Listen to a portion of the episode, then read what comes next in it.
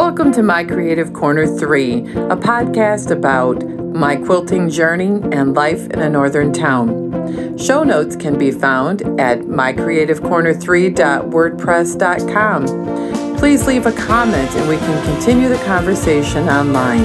My name is Vicki and I'll be your hostess. Hello, welcome to a special edition of My Creative Corner. This is an announcement edition. It's going to be short.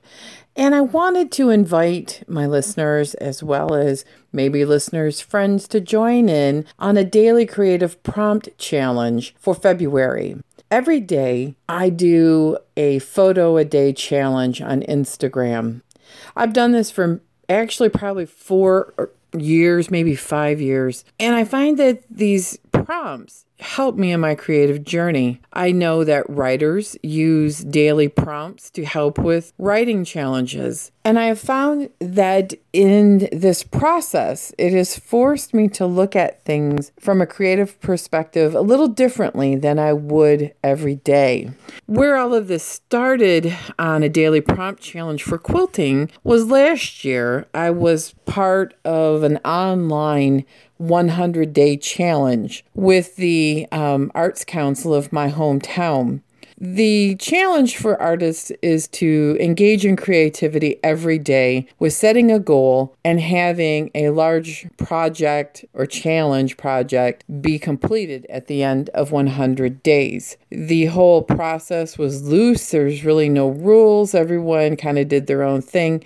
However, I self structured myself over the 100 days to do exactly this. I did different prompts, different media, different different types of ways of engaging in creativity that all applied to my ultimate goal, which was to have a free motion quilted whole cloth quilt. That was the goal. And I will have a link to that in my show notes. So that was the month of February last year was really engaging in prompts and activities to help me shape the idea of what my whole cloth quilt was going to look like. And I thought I didn't want to engage in 100 days of this process because really the ultimate goal in the 100 day challenge is to complete free motion quilting as many of the 10 quilt tops that I have ready to go um, to get them quilted. And the month of February, I wanted to spend engaging in some creative ways to spark some FMQ ideas, which led me to believe well, why not invite my friends who quilt